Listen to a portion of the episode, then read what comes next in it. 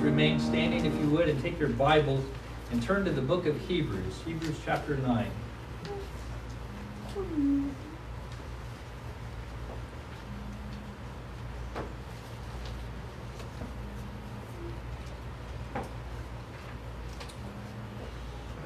Let us begin with verse 15, just to get the context of our passage today. Therefore, he that is Christ is the mediator of a new covenant, so that those who are called may receive the promised eternal inheritance, since a death has occurred that redeems them from the transgressions committed under the first covenant. For where a will is involved, the death of the one who made it must be established. For a will takes effect only at death, since it is not in force as long as the one who made it is alive.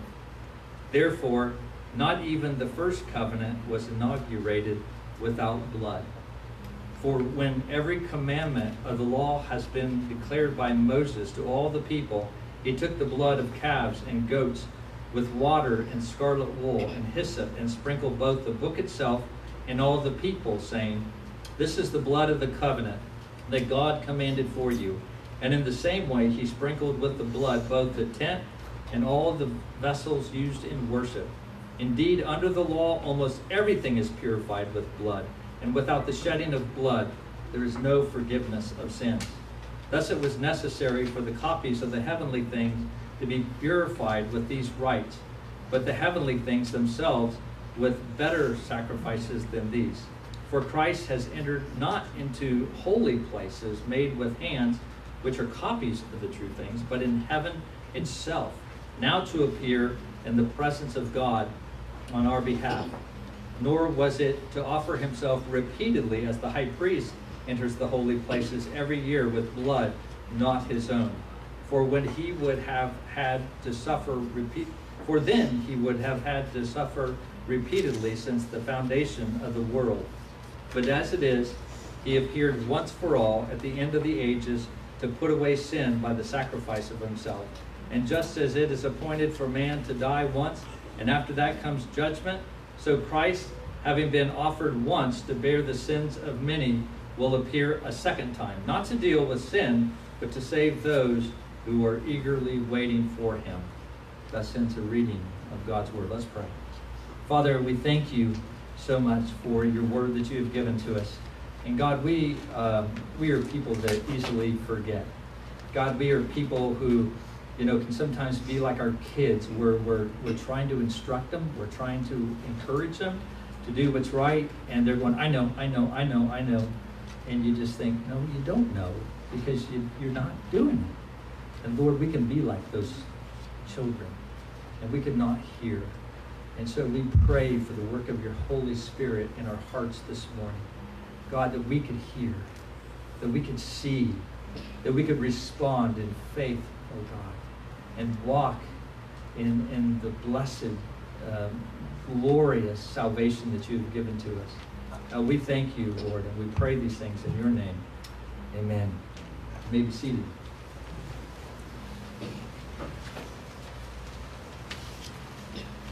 So, have you ever had a teacher whose philosophy of teaching was something like this. They said, I'm, I'm going to tell you what I'm going to teach you, and then I'm going to teach it to you, and then I'm going to tell you what I taught you, and then we're going to review after that and see how well you did. You know, uh, it's the idea of just that constant repetition.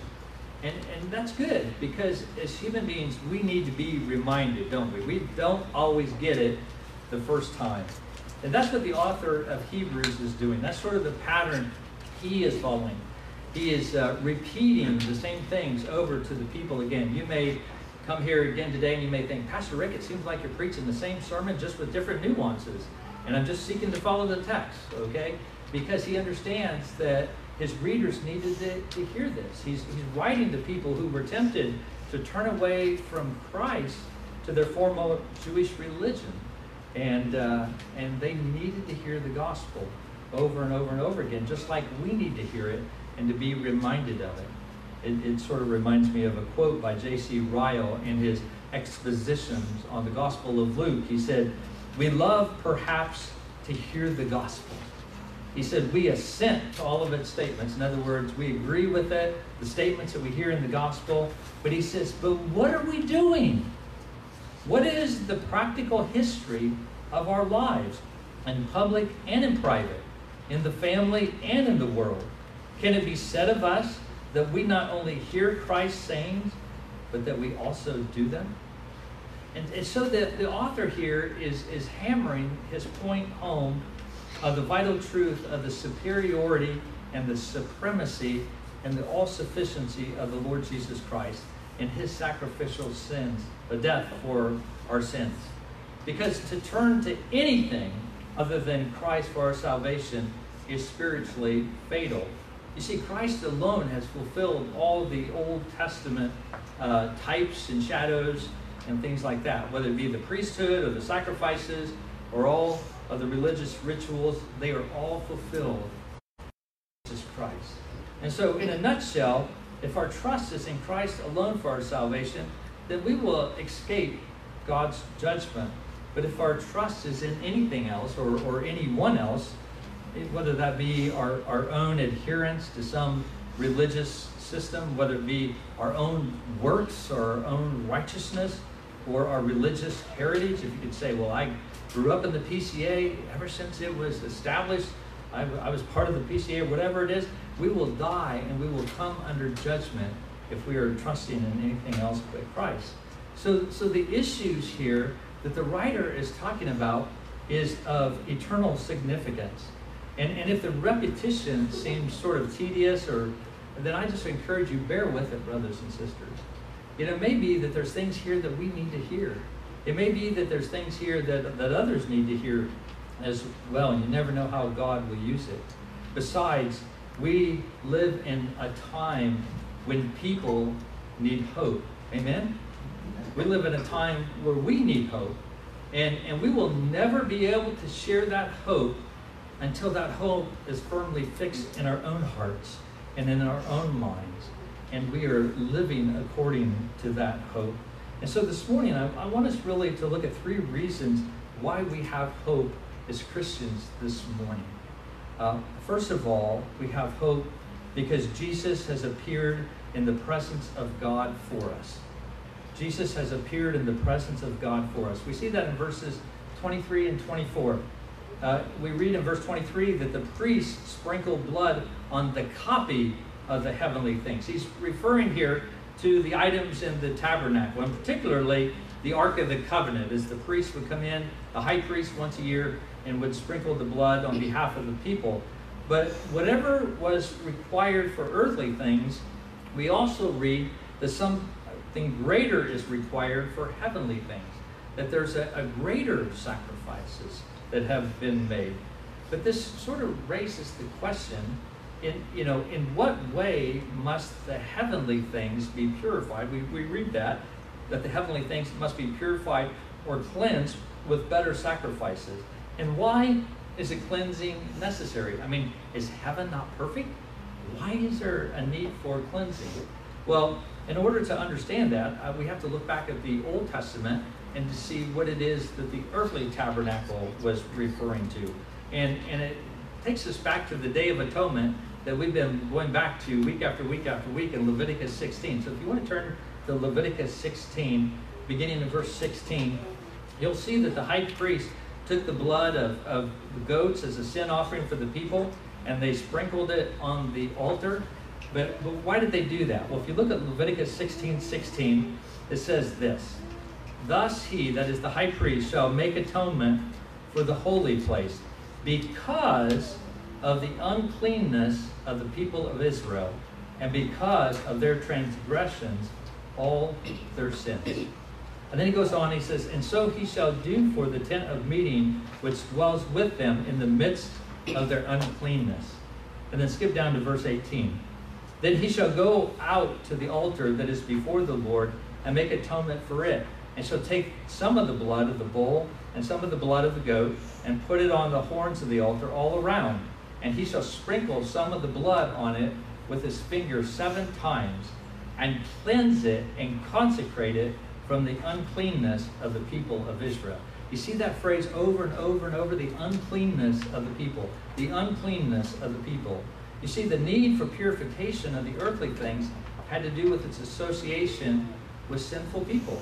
Israel was sinful.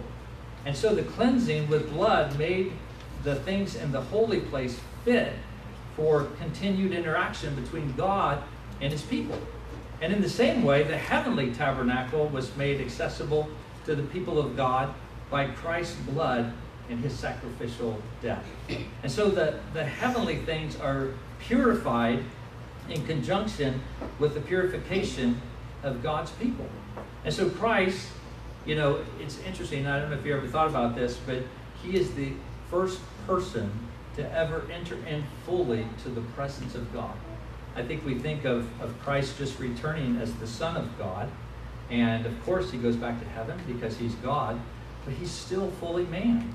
And so he's the first man to enter fully into the presence of God. And so Jesus applied his blood to the heavenly places to provide us with a relationship with God. Uh, the heavenly things had to be cleansed because we were going to be there. And, and we were not clean. We were sinful. And so Christ's blood has cleansed the heavenlies, and he stands guard over heaven, not to keep us out, but to make you clean so that you can enter in and enjoy that fellowship with God. And that's why the author states in verse 24, he says, in the presence of God on our behalf. And so Jesus is in the presence of God. Now, he's, he's uh, representing us, he's on our side in essence. And, and this act paves the way for God's people to enter into his presence. Now, re- look in verse 24, we also read that Christ has entered. Now, the tense of that verb indicates that Christ has entered and he's never left the presence of God. And so his presence before God is continuous and eternal. Therefore, we are forever allowed into the presence of God as well. We have that permanent access to the very throne of, of grace. And, and we see that sort of emphatically being demonstrated eh, on when Christ died on the cross and the curtain holies was ripped in two from the top to the bottom. And so the point I want us to see is, is that God will never reject us if Christ represents us. God will never reject us if Christ represents us. Our hope is the Lord Jesus Christ that, that appears in the presence of God and continues to, to be there so that we might come into his presence. Brothers and sisters, we, we ought not to take this lightly. I mean, I think we, we have been recipients of God's blessing so much, we just begin to take it for granted. Why can we gather here this morning? Why? Only because of the blood of Jesus Christ. This week, when you open your Bible and you sit down in your quiet place and you pray to God and you pour out your heart and, and, and the things that are, are in your life that you want to bring to the Lord, you can do that because Jesus has provided a way for you. You can gather as a family and worship the Lord and exalt his name only because Jesus has made that possible. And so let our hearts be stirred by that. Um, as many of you know, J.I. Packer went home to be with the Lord this week, so I have to use the J.I. Packer quote in my sermon. Uh, he said, Once you become aware that the main business that you are here for is to know God, then most of life's problems fall into place of their own accord. You see, once we realize that we're not here just to have families or to work or to make a difference or to be a gospel witness, but really the reason we are here is the same reason that God put Adam and Eve in the garden, that he might fellowship with them, that he might have a relationship. They might have a relationship with him, and he would have a relationship with them. And we can know God. And that's why he has placed us here. And it's interesting that as we get to know God, and as we uh, spend time in his presence, it is amazing how all of the things in our life that seem so important, it's not that they go away, but they, they, they just sort of fall into the right order and in the right place the worry that we have begins to go away. The, the undecisiveness about the future and the fears that can go along with that begin to, to sort of uh, go away like a mist because we know that God is the one that holds the future. And as we know Him and we abide in Him, then, then the peace and the joy and the rejoicing uh, comes to our hearts. And understand that all of that is possible only because Jesus Christ stands in the presence of God and he has made it possible for us to, to know the Lord. So there is great hope because Christ is in heaven uh, before us. But we also have hope because Jesus offered himself for us once for all. And that's what we see in verses 25 through the first part of 28. The Old Testament high priest uh, sacrifices were made over and over repeatedly, year after year after year. Uh, but it's also worth noting that when they offered sacrifice, they offered things that really cost them nothing. I mean, if you think about the tabernacle and how they were to be a picture into God's presence, how we could approach God. And the Old Testament people of God learned things like they needed a mediator, they needed somebody to represent them, and they had the high priest that would stand uh, between the people and God and would be that mediator.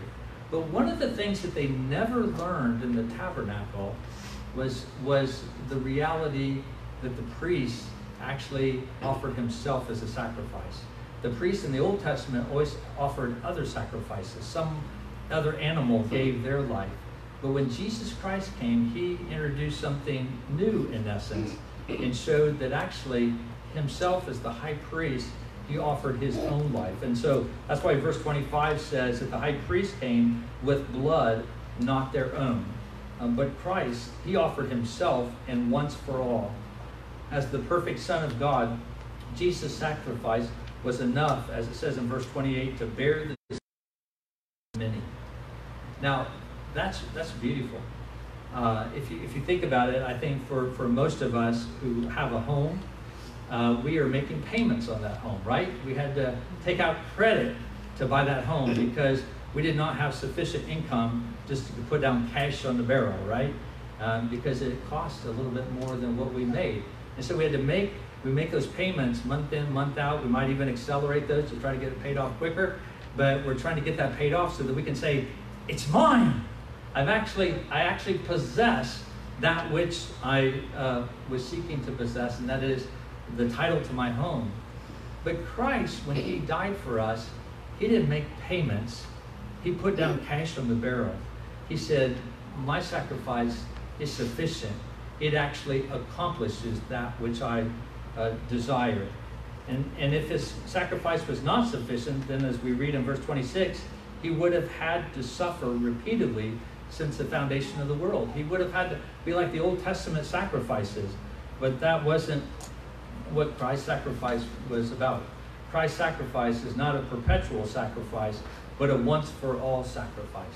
And this is important for us to remember. And unfortunately, some religious groups have ignored this and instituted a perpetual re crucifixion of Christ in the form of the Roman Catholic Mass, for example. In their perpetual Eucharist, the crucifixion is reenacted each time the, the Catholic Church is gathered. But this practice is, is, is unbiblical and con contradictory to, to the passage that we have before us. Instead, the one time sacrifice of Christ has accomplished something amazing.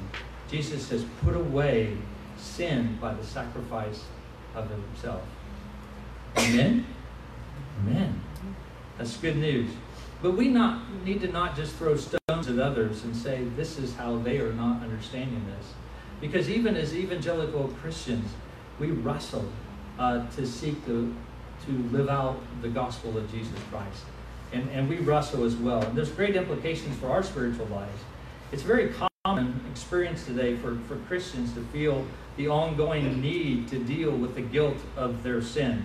And, and oftentimes people will come to faith in Jesus Christ and they'll pledge faith to Him, to serve Him, swearing to, to hate sin and to love Jesus, and, and they'll make a real big point about, I really mean this. This is a decision that I'm making.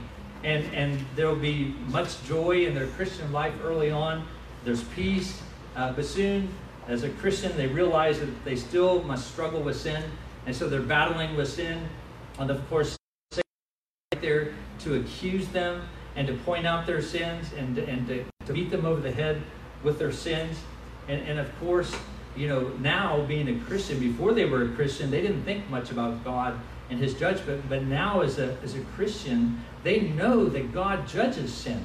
And, and as Satan is accusing them of their sin, and they very much feel the weight of that sin, and, and they feel the guilt, and, and they're wrestling. And, and they over and over again seek forgiveness and trying to live more faithfully. And believe it or not, some Christians go to, through their whole life seeking a conversion that will finally stick, a one that will finally stick, seeking an experience that will do the job, seeking the passion that will cleanse them once for all. But we must realize that if we are saved by our faith, then our salvation would not be a once for all salvation because our faith is not reliable or permanent. We wax and wane in our faith, right? Sometimes our faith is strong, sometimes our faith is very weak. And so, once for all is not an expression that we use whenever it comes to our faith or our repentance. Uh, because I hate to tell you this, but you know, the sin you committed this morning is not the last sin that you're going to commit. You know, the, the, the, your experience and your struggle with doubt that you had this week, that's not going to be the last time that you're going to struggle with doubt and, and worry. But the good news of the gospel is, is that you are not saved by your faith, but by Christ. Yes, you must receive Christ by faith, but it's not upon your faith that salvation relies, but it's upon Him. His death saves you, and that is once and for all. His entry into heaven to, to minister for you there saves you. It upholds your weak and wavering faith, and that is once and for all.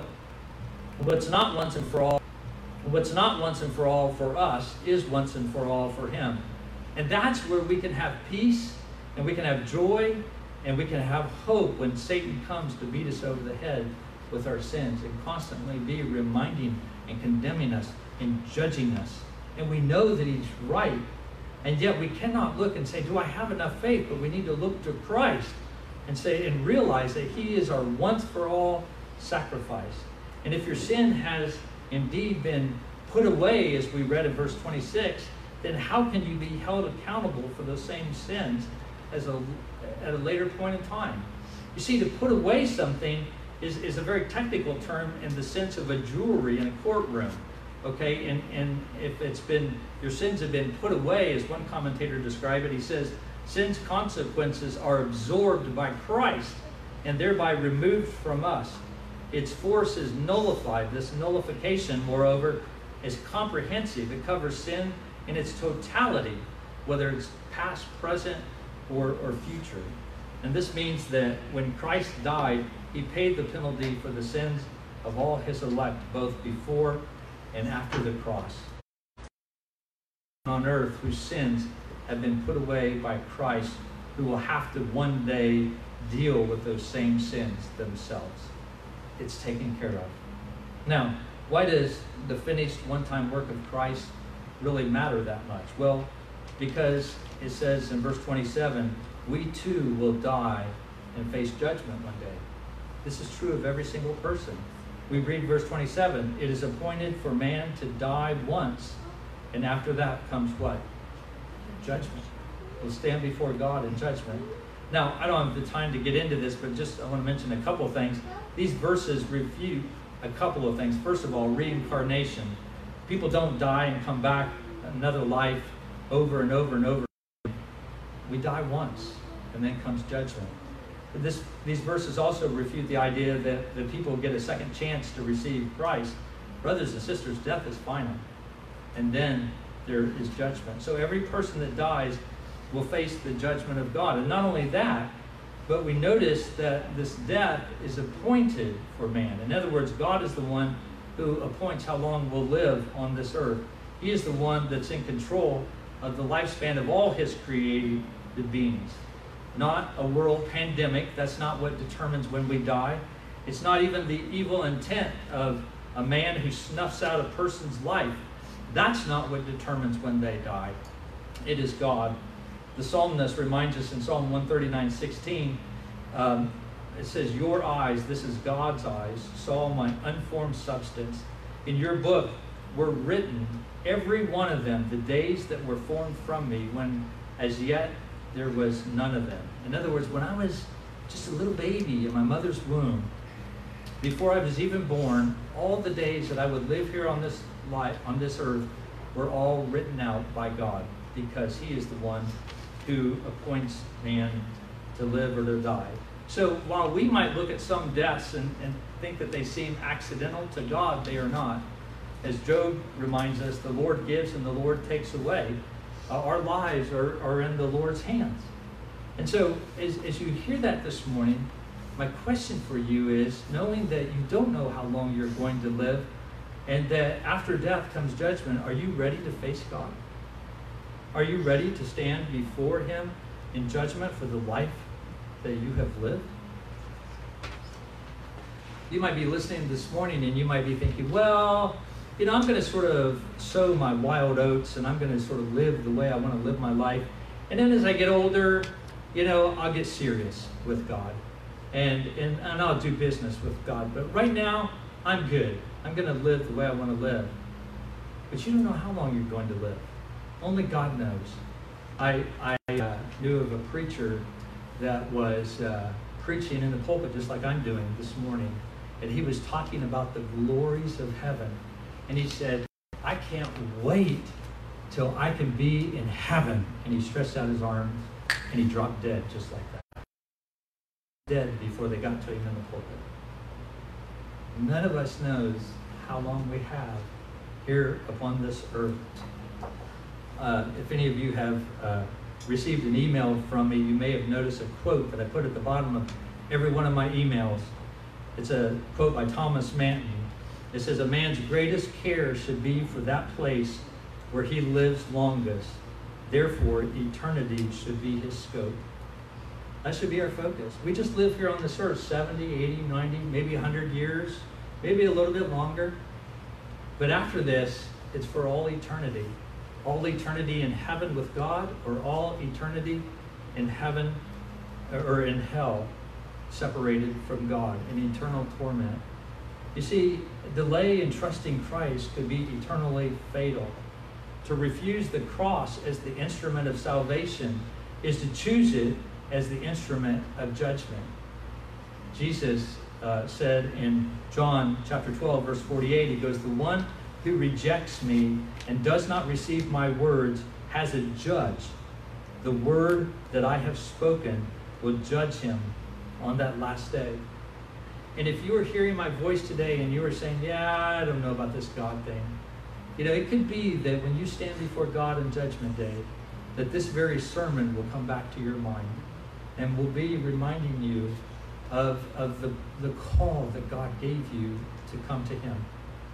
And yet you will be haunted with the fact that you said, Yeah, I'm not going to do that. And so that's why the Bible urgently warns us now is the day of salvation. Only Christ can save you from, from the judgment to come. Now, as we look at verse 27, there is a challenge there for us that I just, like I just laid out before you. Examine your life and, and to see where you are. But we also need to be careful not to separate verse 27 and verse 28. Those two really go together. And, and as evangelicals, we know verse 27 very well.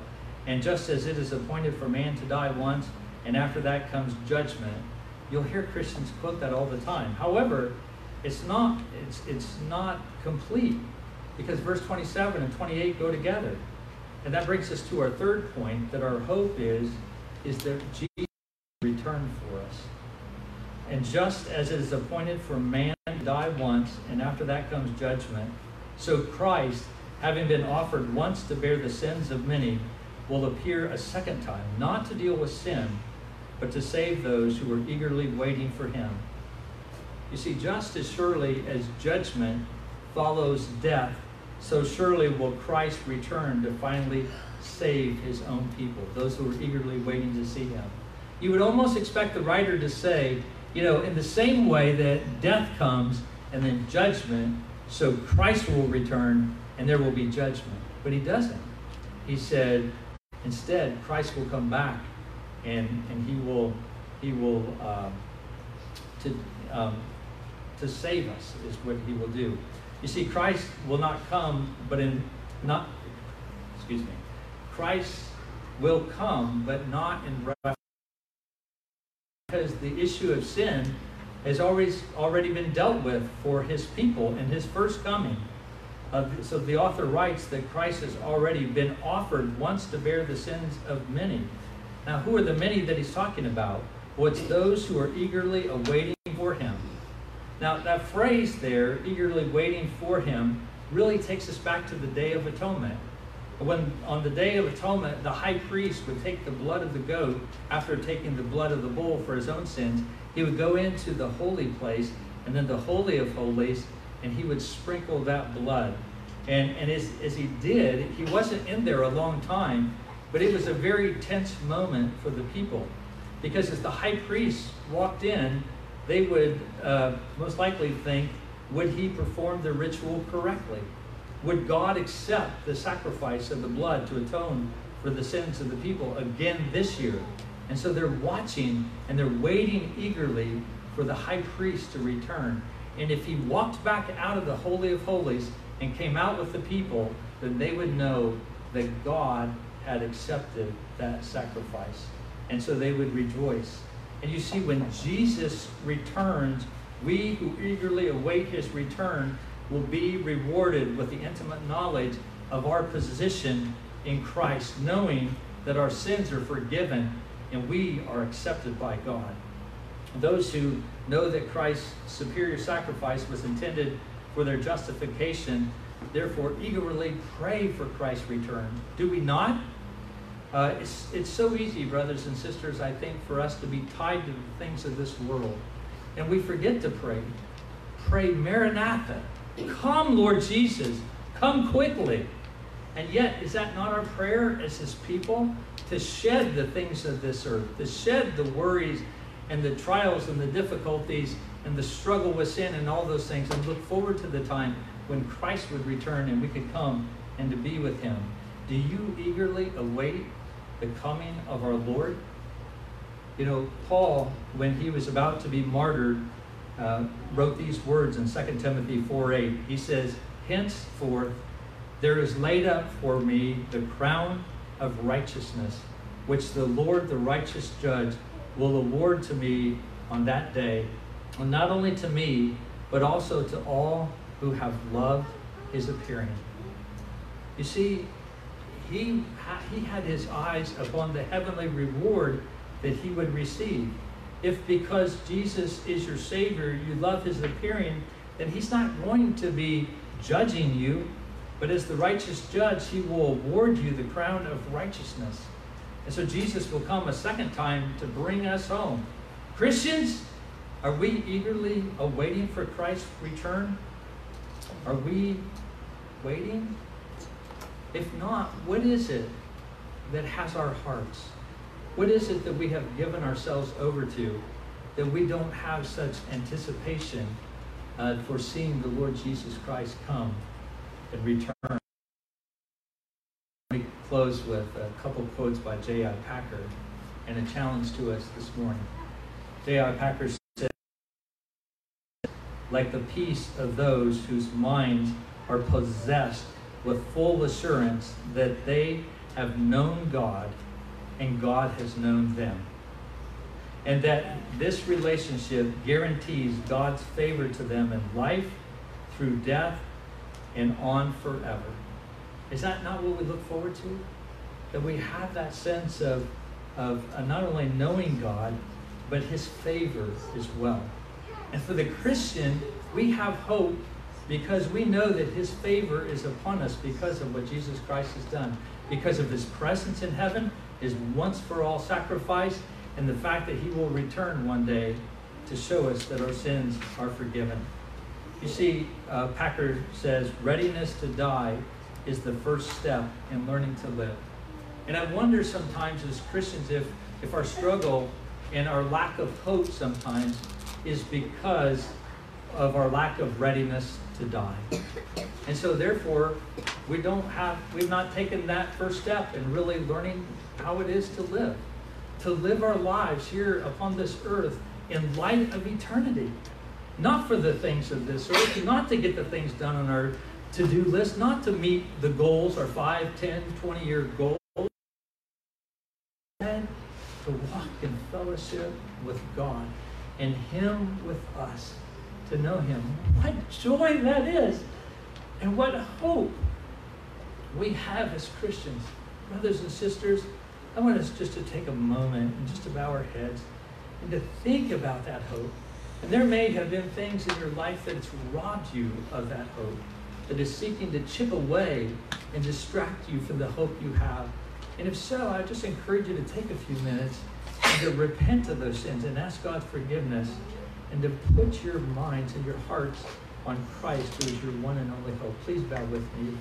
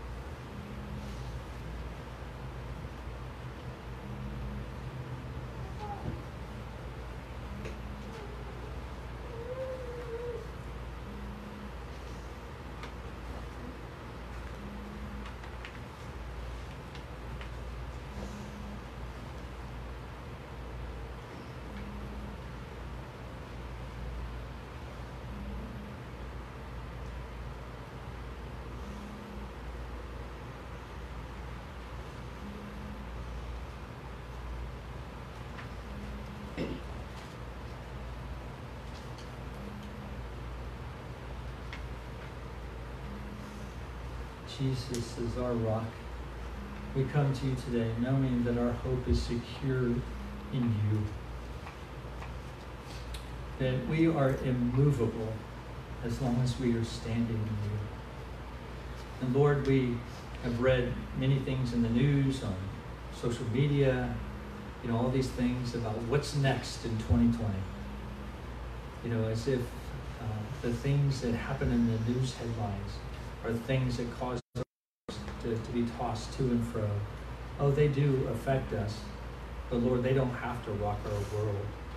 We know that we can stand firm in you, and that the hope that we have in you is not tied to this world. And so, therefore, it doesn't matter. Even if the world is, is uh, the psalmist says in Psalm 46, you know, even if the world just caves in and, and uh, you know, it's, it's, it's destroyed, our hope is in you. And so we pray, Lord, as we, as we leave this place, that we would do so confidently. Lord, just thinking about the things that are shared in our passage today. And Lord, in our conversations this week, I pray that that hope would be evident to those that we speak to, that they would see in us that we are a peculiar people. We're not shaken by the things of this life. Lord, we are not. Uh, um, we are not worried. We are not fretful. But actually, we are people who are rejoicing. Not, not in the sin and, and the challenges of, of the circumstances of our lives. Many of these things, God, are, are, are heartbreaking. But Lord, we just thank you that um, they are all under your sovereign care. And pray, oh God, that that would be uh, evident in your church. And not just our church, but your church at large as well. We thank you, Lord, and pray these things in your name. Amen.